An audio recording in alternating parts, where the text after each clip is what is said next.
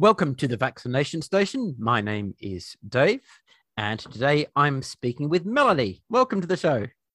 Oh, hi, Dave. It's nice to talk to you.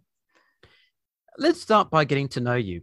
Can you tell me three things about yourself that you think the audience would find interesting? Well, I'm a mezzo soprano. I trained classically. Actually, my main instrument was piano. I actually met my husband in choir in college a million years ago. I've traveled to about 50 countries. Absolutely love to travel. And I've been to Australia several times. Tasmania is absolutely beautiful. I think it's one of my favorite. Yeah, because on the mainland, basically everything can kill you.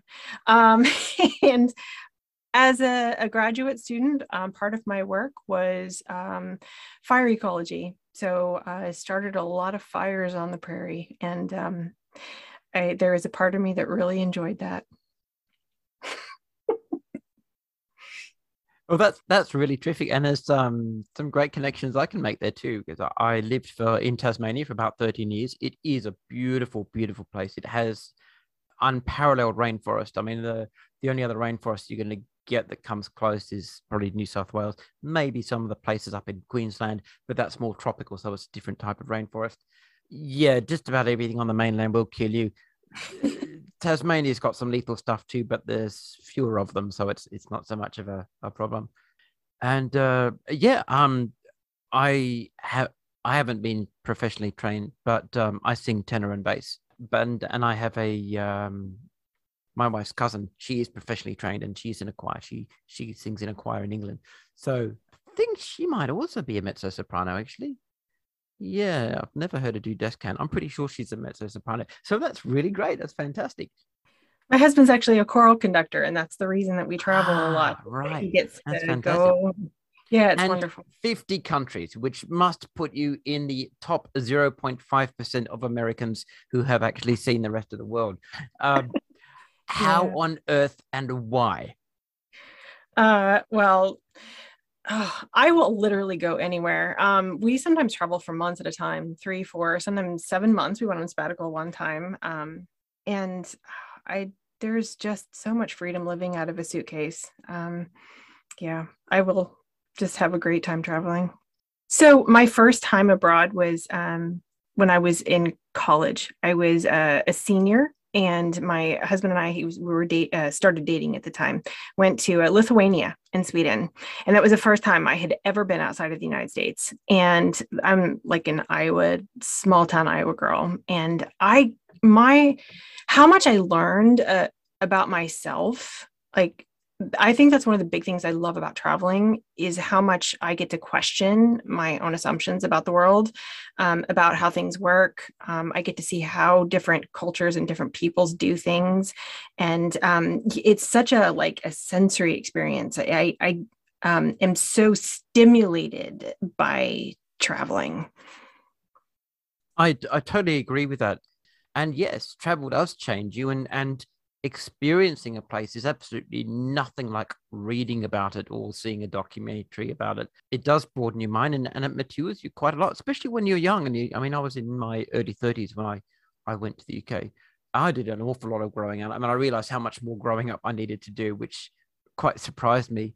And since then, I've uh, been to the US a couple of times. I've been to Texas, Illinois, Wisconsin, uh, all of which I, I thoroughly enjoyed. I was in a ranch in deep South Texas. Um, Illinois, I was in very different circumstances, very nice, comfortable, swanky suburbs.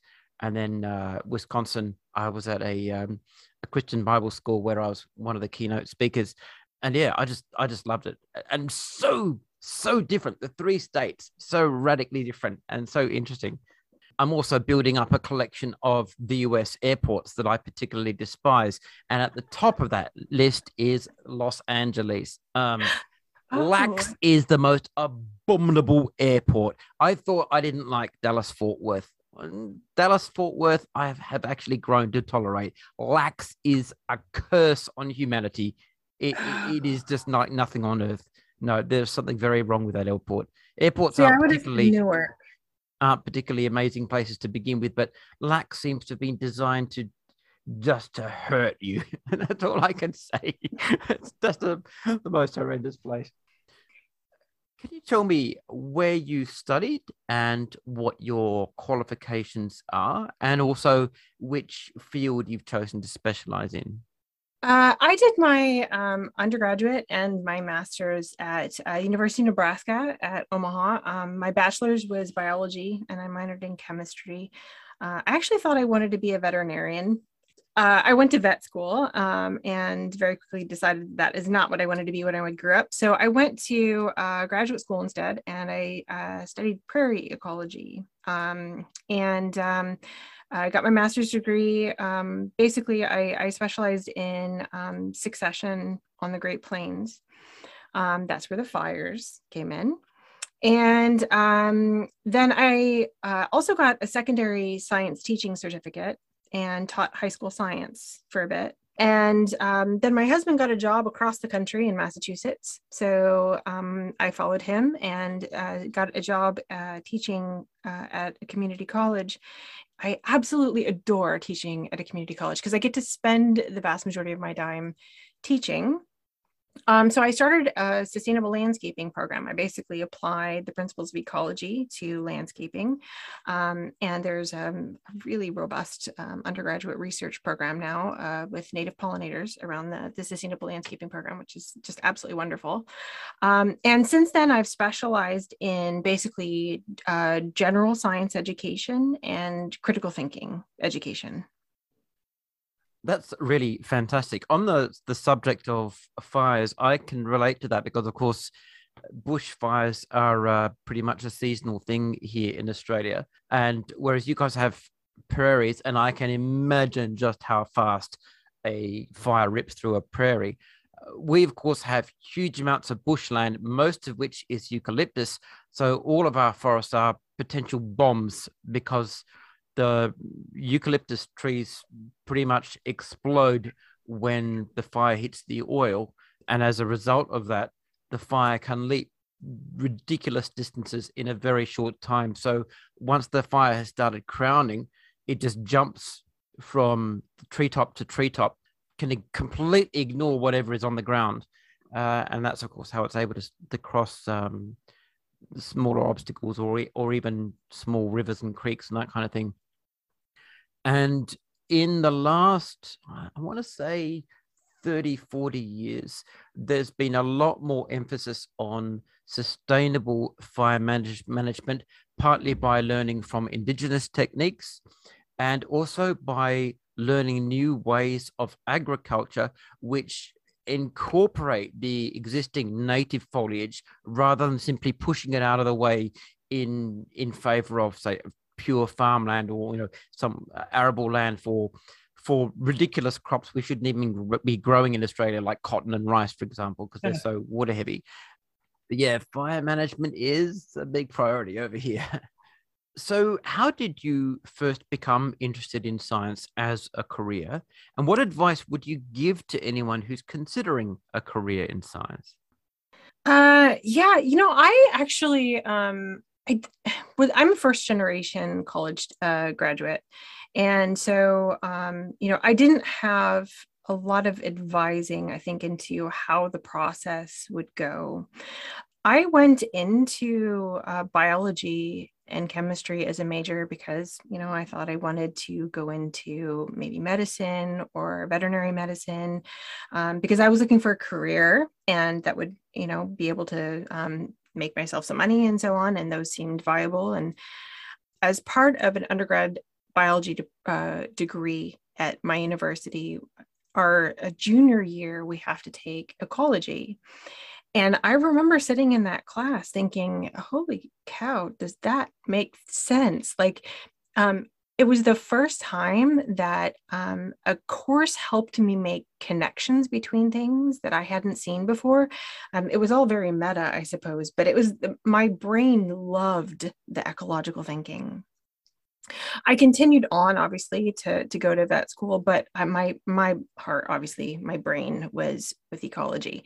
Um, so that is where my initial love was, and obviously being out in the field and um, you know out in prairies and you know starting fires. All of that was just ridiculously fun.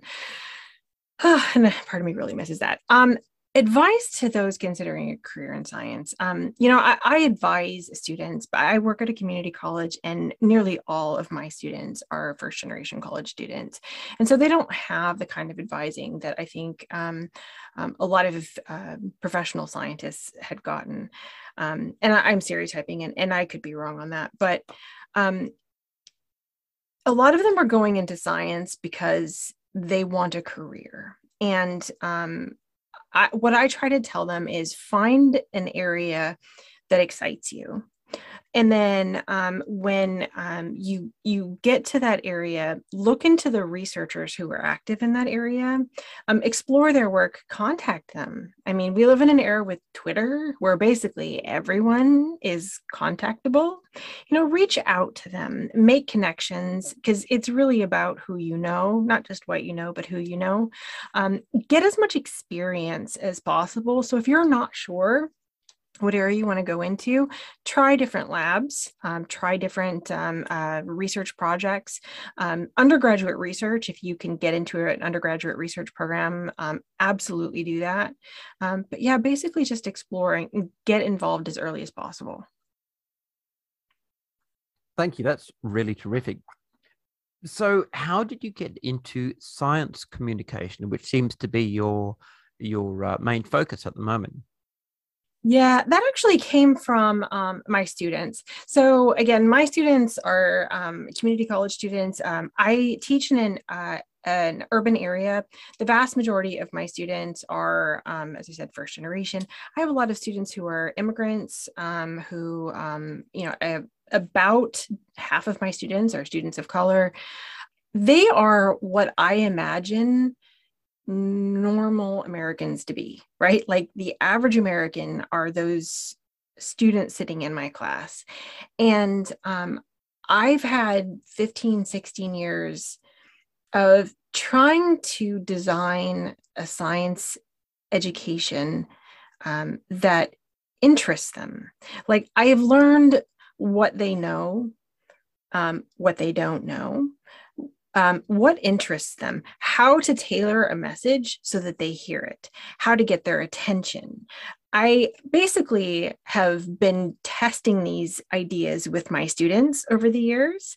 And so the um, jump into science communication was basically my students have taught me how um, to communicate to this audience. And so I just applied it online that's really interesting. It's, my wife is a, a, high school teacher, or was a high school teacher. She now works directly for the State Department of Education in their curriculum unit. So she helps to discuss uh, and draft new new curriculum for for all the schools in in our state.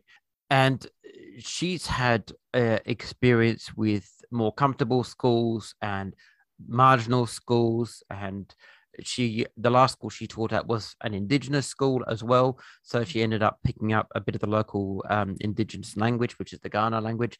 And she could definitely relate to to everything that that you've said there. So you're active on social media and you use social media to get your message about the science across. But how has social media affected the way you communicate your your knowledge and ideas well, uh, so my first step into science communication was my website. So um, I was taking the content that I was teaching in my classes and um, writing it and putting onto um, my website, Thinking is Power. And um, then I realized I wanted eyes on my website. so in order to do that, I went to social media um, and I will fully admit to be um, being overwhelmed by social media. Um, there are so many channels and um, so many different ways to use those channels. So I, I picked a couple. Um, I picked, uh, I chose Facebook and uh, Twitter to start with. And um, what I wanted to do was, you know, people are scrolling through their feeds. I first need them to stop and look right? And so to stop and look um, i decided to um, with my concepts create shareable graphics. So colorful um, simple hopefully clear and concise. Language that um, is um, not just engaging, but not condescending, not, and I, I'm trying to think of a way to say this that scientists tend to talk at a, a level that the average person doesn't understand. And that's a difficult thing to translate. So, what I wanted to do was use language that the average person would understand. And I affectionately call um, my audience the normals. So, I'm air quoting normals. So, um, the middle of the bell curve, right? The, the far end of the bell curve on the one side doesn't need me. They've already know these things. Um, the other side, I, I mean, I, I'm just never going to reach. Um, it's those in the middle, the normals, that I can. And so, um, how do I target them? Um, and it's, I, I think I've had a lot of success with the shareable graphics. People like quotes. Like I do a lot of fallacy graphics. So I'll, I'll take a logical fallacy and um, make it colorful and um, give an example with um, some uh, like people talking back and forth to show what that uh, fallacy might look like in practice that certainly correlates to my own experience as someone who's not a scientist, doesn't have a, a science background, but has still found it uh, necessary to think carefully about the way I communicate my own infographics and even some of my, my regular posts on my Facebook page. Since I don't have a science background, I have to translate what I read into something that I can understand. And then I sort of, you know, um, simplify a little bit further for a, a broader audience that might not be familiar with all, all of these concepts. So if if there's one thing I, I learned at university was how to distill ideas into uh, a concise um, and easily understood way. Because I, I did debating, I was on the, the debating team, and when you only have a certain amount of time and you have no idea what your audience is what your audience's background is going to be, you have to learn very quickly how to communicate thoughts and, and ideas and concepts in ways that are practically universal, for want of a better term. So I applied that ability to to my infographics. Um, and so I can only imagine the struggle that someone who does have the science background, who constantly thinks in the language of science, has to take a, a pause gear down, gear down, gear down, all the way to first gear and say, okay, let's put it into first gear language. Thankfully, I don't have to do that. I'm, I'm already closer to first gear myself. Uh, but well, that's yeah. where my students have really helped me. They have taught me all of that over the years. And also, like, um, I present things in a way that I would want to receive them. Um, and so like I, there's a quote and I will not be able to attribute the quote to the, the, the correct author. And I apologize for that, but it's, it was like, um, I write the book that I would want to read. Right. So I write the article in a way that I would want to read. I create the graphic in a way that I would want the message so that I could understand it. And hopefully it resonates with other people. Now, on this podcast, I have frequently raised the issue of critical thinking. And I believe it's important for young people to learn critical thinking skills so that they can build a worldview that's resistant to pseudoscience and logical fallacies. And as I see it, critical thinking is the nexus of ontology, epistemology, and philosophy. And even a basic introduction to these disciplines is enough to help people interpret information in a more rational and structured way, which has real world implications for public health and other important aspects of life. Now, that's my perspective as someone with a background in philosophy. How would you describe your perspective as someone with a background in science? Yeah. So, um, as um, a science educator who's been teaching science for a very long time, what what the general consensus amongst science educators is is that we teach science, therefore we're teaching critical thinking. And actually, like at, at my college, um, all of the science classes are by definition listed as critical thinking classes. And it is true that you have to be able to think critically to understand science, but you can teach science without really teaching critical thinking. And that's where I feel like um, I really tried um, I was really trying to teach science and I assumed I was teaching critical thinking. And it took me a long time to realize that I wasn't. And so, um, uh, you know, critical thinking, there, there's so many definitions of it, but in, in my mind, it's basically being able to draw reasonable conclusions from the available evidence. And so that requires epistemology, and it requires metacognition, it requires skepticism and curiosity and intellectual humility. I mean, there's so many aspects of critical thinking. When I um, designed, so I I was teaching non-majors biology. That so the when um, most people who get a four-year so, uh, a, a, degree in the United States, um, at least this um, liberal arts degree, they have to take um, science classes. And most of the time, they take a biology class. So, like intro to bio um, or baby bio, I'm air quoting again, which you can't see on audio. But, um, you know, baby bio is basically like a survey of all the concepts of biology in a semester.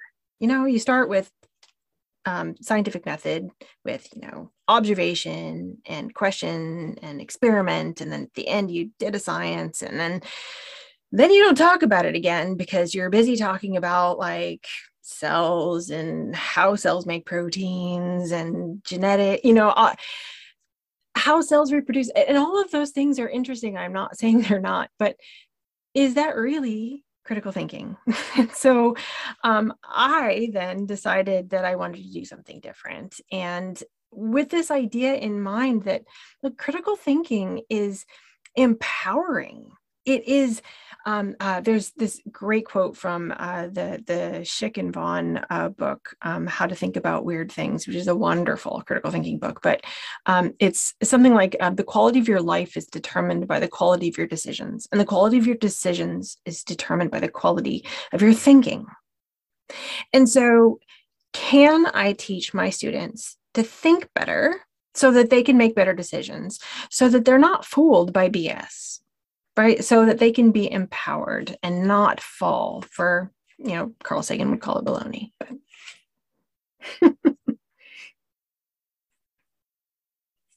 so on your your website, uh, Thinking is Power, I see that you've created a science education course, and that you've mentioned just now that you've been uh, teaching a uh, critical thinking, and this course is called Science for Life. So why did you create it? If you can build on your previous answer. And what can you tell me about the principles on which it's based? Yeah, so there's actually a, an updated version of that um, uh, on the Skeptical Inquirer website, and it's it's free. It's called Teach Skills Not Facts. Um, it was really born out of my frustration with baby bio, and I taught that course for I, I lose track of time 13 years, something like that. And I probably used a half a dozen books. I used no book. I used issues. I, you know, um, I, I remember not just teaching mitosis, but cancer, because cancer is a um, deficiency of it's a, an issue with cell re- uh, reproduction.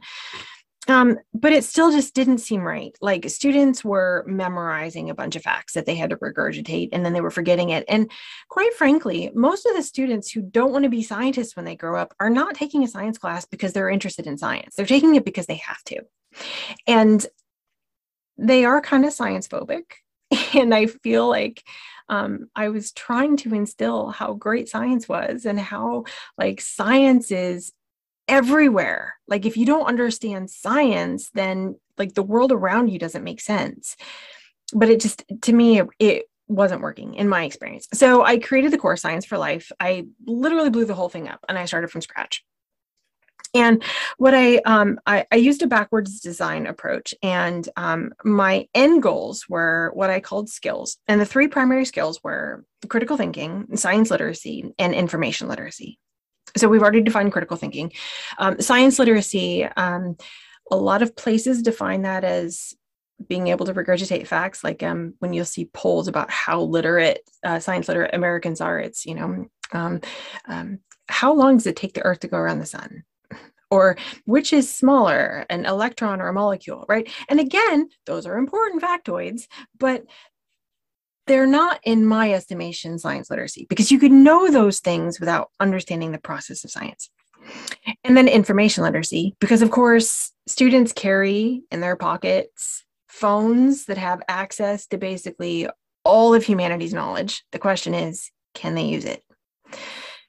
So I designed a course around those end goals. Um, and the the um, course then um, starts with basic epistemology. Um, and we can go to any of this if you like to. It goes into uh, basic epistemology. I actually start with um, witchcraft.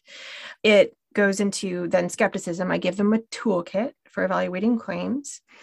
Um, and then the limits of our perception and memory. So basically, we do not experience the world as it objectively is. So, how can we?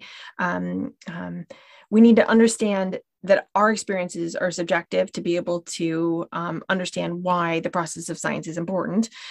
Um, then biases and heuristics and logical fallacies and information literacy. So I don't get to science until after the midterm. And I, you know, I, at, the course has gone through several iterations. And um, the first time I um, I ran the course that way. I thought, oh my God, I'm out of my mind. I'm not, I don't cover science until after the midterm, and this is a science class. But I have realized since then that if I don't cover how easily we fool ourselves, then why is science so important? Right? There's no justification for science if you don't understand how your thinking can lead you astray, all of the errors that you can make. So then after the midterm, we get into science. Um, um, we then go into health, uh, pseudoscience. Uh, I say pseudoscience because I do cover pseudoscience. So health, nutrition, um, environment. I actually use pseudoscience. So Carl Sagan has this wonderful quote, um, and I'm paraphrasing because I'm not going to exactly right. But if we teach only the findings of science without the method, how is anyone to be able to distinguish between science and pseudoscience? So I took him literally, and I use pseudoscience in class. So I cover astrology and homeopathy, and um, it, we do science denial too. So the MMR vaccine and uh, autism, or um, you know herbalife ghosts um, i don't know for of psychics you know so um, i students believe these things and so without addressing them um, you know they could leave not understanding how that belief system is different than a more reliable one um, of gaining knowledge like science I also use inoculation theory. So I expose students to misinformation to help inoculate them against real um, uh, against misinformation in the real world. Um, so um, the the basic idea is that I want students to leave the class with the tools to be able to make better decisions for their lives. Thank you. That's a, a really comprehensive overview of uh, of your course and what it aims to do.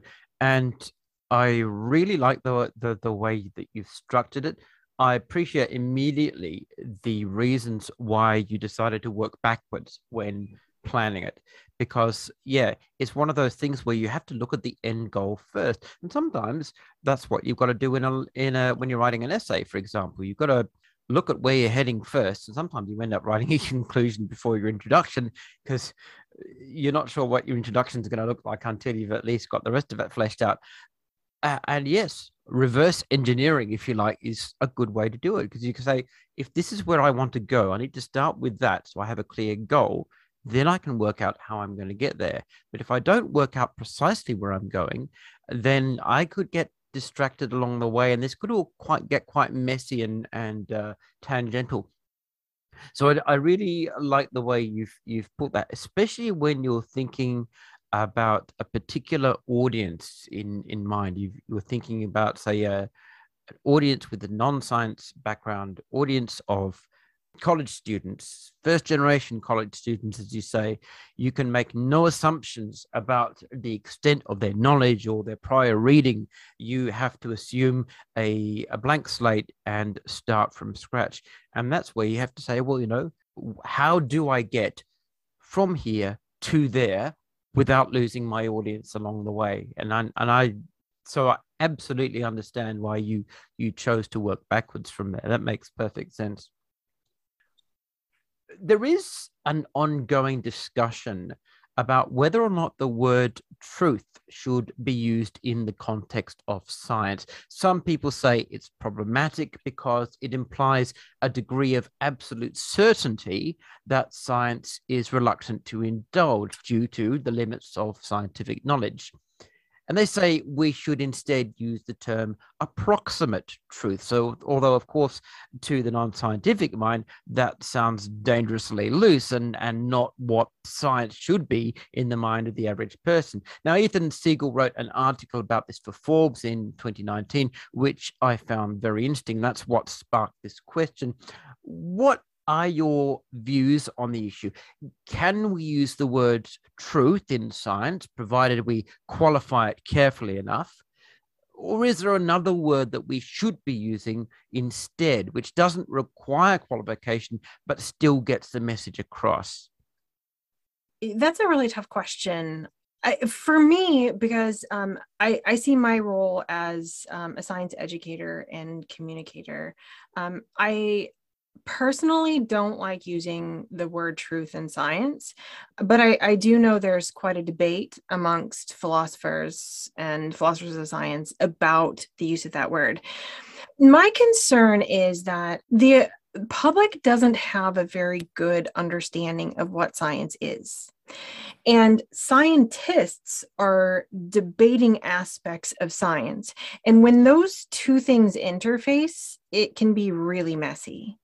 So, for example, um, you know, I spend a lot of time on social media these days, and um, you know, the same misconceptions pop up over and over again. Things like, well, when science has proven this to be true, then I'll accept it. Well, science is about facts and truth and so on. And it's um, this idea oh and there's a, a, the scientific method did they follow the scientific method all of these misunderstandings about what science is it's some sort of like there's a misconception that science is a body of facts that we know for certain. And what that says to me as a science educator and communicator is that they don't understand what science is. So, what I try and do is communicate instead actually, no, science isn't a noun, it's a verb, right? It's a process.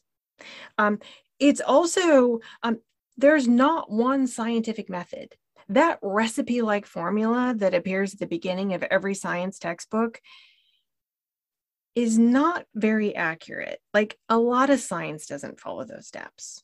And, you know, as an ecologist, I can absolutely say that um, we don't use a lot of controlled experiments. And so, you know, there's no control Earth by which to test something like climate change. So um, instead, I'm getting um, the message more across that um, even scientific knowledge itself is provisional. It's always tentative. There are degrees of certainty. We don't get to absolute certainty.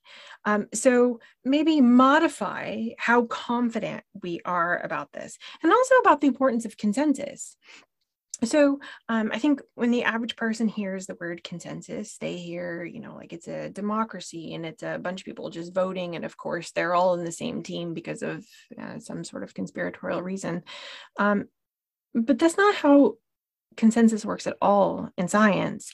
And consensus is essential to science. I, um, I love uh, naomi oreskes uh, definition of science um, in that um, you know science is um, basically over time the um, consilience of evidence, the um, convergence of evidence, um, and the um, agreement of different scientists based on that evidence on what is considered to be true. And there's that word again. And I, you know, I know it's loaded, but consensus is science. And so, um, like when I talk to my students and I want them to be able to find good information, I teach them the importance of expert consensus. That is the process of science is experts reaching consensus. Okay so if you want the best possible knowledge available to us how do you find that consensus? If there's not a consensus then we should be less sure of what we think we know But even things that we think we know really for sure, I mean, there's always some wiggle room, but it's unlikely to change in a lot of cases, right? But knowledge isn't black or white, it's a bunch of shades of gray in the middle. So back to, um, I think that those debates that go on within the scientific um, um, circles, um, I think they do the public a disservice when they creep into the public because they don't have the background needed to understand what that debate is even about. Yeah, that's uh, a very measured response, and I I like the ways that you explore the different tendrils of that question because it is a lot to unpack, and and we could spend an entire podcast on on that.